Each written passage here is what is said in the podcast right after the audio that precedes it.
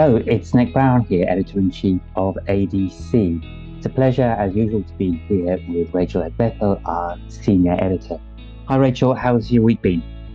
Hi Nick. All right, thanks very much. I'm delighted to be here. Great. Interesting issue this time. I thought we would look at, at three papers um, which are deceptively similar, um, although not appearing to be at first sight. Um, but initially, the thread to tie them together isn't really clear. But uh, delving a bit deeper, there there is a connection. So the first paper addresses whether to give medication. The second paper, whether medication is actually made available. And the third, how to assess whether adequate dosing regimes are followed. So three different settings and three different disease entities with questions that apply to all our practices, I would say, um, and maybe make us think about what is all too easily taken for granted. So the first paper is, are children with prolonged fever at higher risk for serious illness? A prospective observational study by Ruth Nyman at Imperial University in London, U K, and co-authors from a number of paediatric emergency departments across twelve institutions in nine European countries.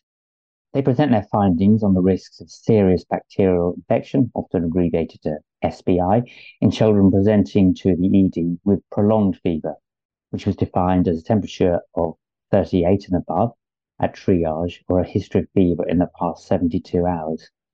The authors enrolled about thirty-five thousand children and compared the group presenting with prolonged fever, which they defined as five days or more versus up to five days in the context of probability of serious bacterial illness.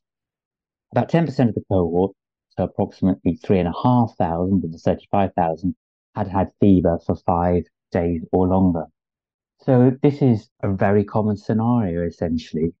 With numbers like this, this is a, a real begging to be read paper. What did you feel were the key points, Rachel?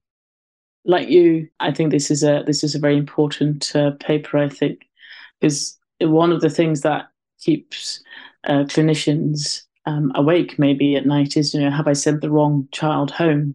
Mm-hmm. And the child presenting with fever is a very common scenario. And what this this paper shows, fortunately, well, the good news is that um, serious bacterial illness, uh, either proven or probable, is uncommon. What the authors showed that in the in the group with a longer duration of fever, as you just said, uh, five days or more, there were eight point four percent versus five point seven percent of children with a shorter duration who had either proven or probable but serious bacterial illness. This good news is also the not so good news, because we don't really have perfect tools to identify those children that we would, you know, would benefit from antibiotics or other interventions. We would use clinical warning signs, and the authors say those are important, uh, such as looking ill or increased work of breathing, and they were associated with serious bacterial infection, most usually pneumonia. But relying on the absence of warning signs uh, in clinical exam uh, alone, um, they noted, will not suffice to rule out serious bacterial infections. So interestingly, if you combine the absence of those signs with a C R P less than twenty, we'd probably be reassured. So that, that sprang out for me. I think that was the headline message. Um, so it's the negative likelihood ratio is good. So negative predictive value is is is good.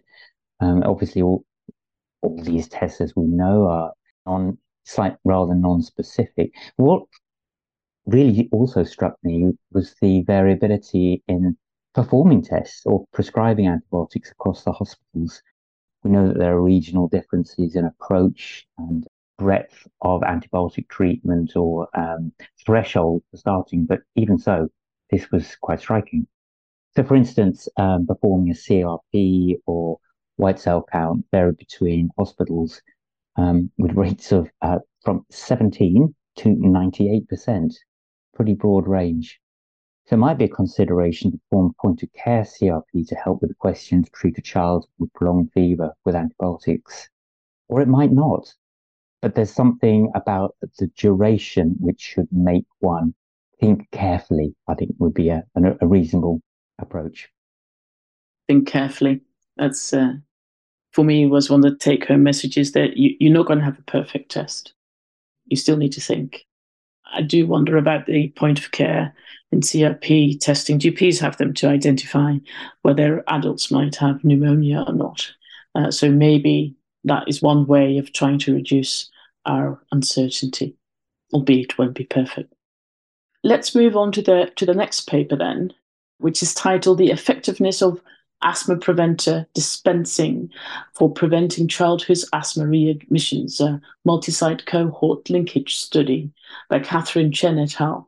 At the Murdoch Children's Research Institute at the Royal Children's Hospital, Melbourne, Australia.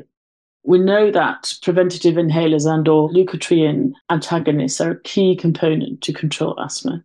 And we know that well-controlled asthma will reduce the need for repeated hospital admissions, might have better lung function, better functioning overall, including going to school, uh, going about their business.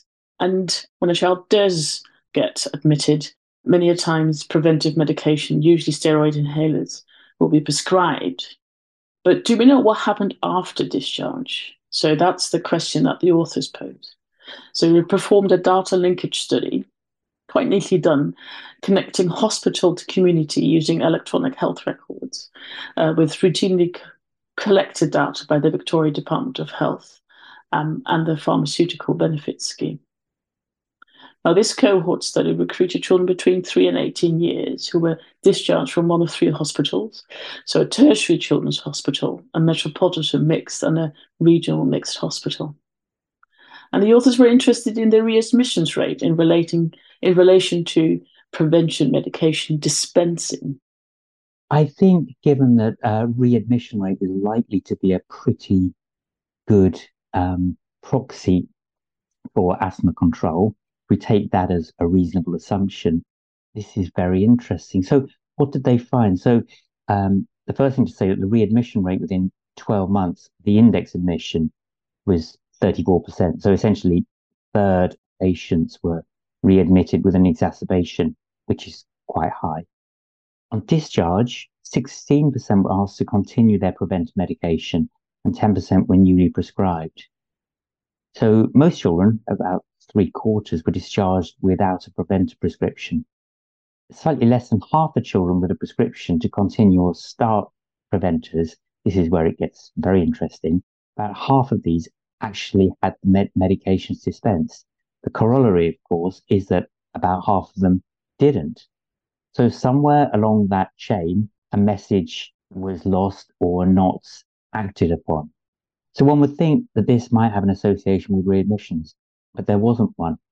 However, in in this is for all the children uh, who were prescribed, but a difference was seen, however, in the group of children um, where children were prescribed preventers in the community. So within twelve months of discharge, about half the children who'd been discharged without preventers got preventers prescribed in the community.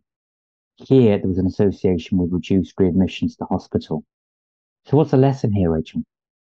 Probably something along the lines that it's not just uh, about prescribing, but how prescribing is part of a more um, holistic, wider uh, asthma control offer.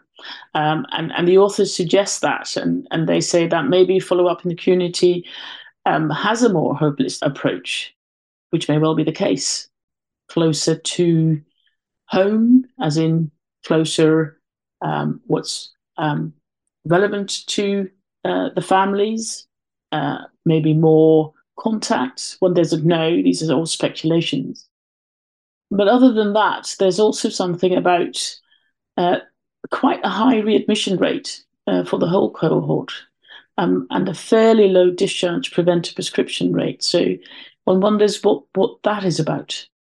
I was intrigued to um, to read that. Uh, so I think these are all questions that um, are not pertinent uh, just for this cohort, uh, but in the uh, I think in the uh, in the wider uh, paediatric realm, I think we can we can all ask ourselves uh, these questions about um, when I write something out, uh, is is that enough? Is there anything more that we need to do? So I'm very grateful that this paper was written.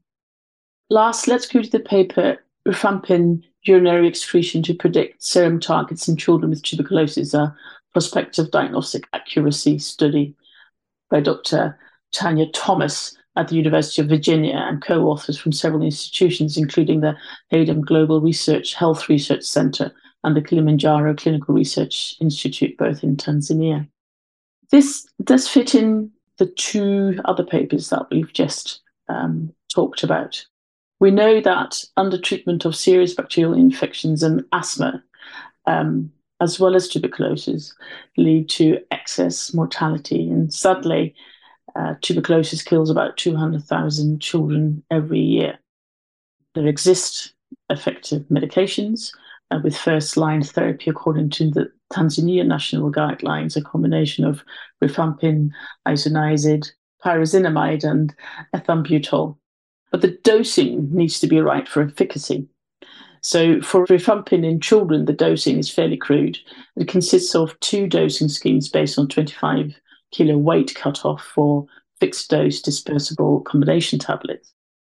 They also sought to enable a more personalized dosing regime by assessing urine spectrophotometric testing in relation to predicting peak rifampin levels, the latter being associated with a better therapeutic potential and prevention of acquired resistance.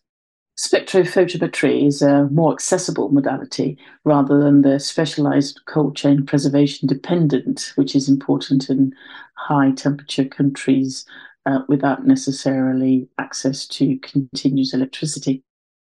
Serum high-performance liquid chromatography, ultraviolet absorbance, or mass spectrometry. Here, the authors looked at something that is potentially more simple and accessible um, and reliable, uh, especially in low and middle income countries. I agree. I'm really glad you chose this. This was a complex P K study, which was very elegantly written out of many of us, the, the, the comfort zones of, of, of many of us. But there's an important, or several important messages here. Essentially, in some instances anyway, um, the, the, the broadband dosing approach don't necessarily achieve the target one hopes for. Um, this, this flags the potential importance of personalized dosing um, and how it might in the future be achieved.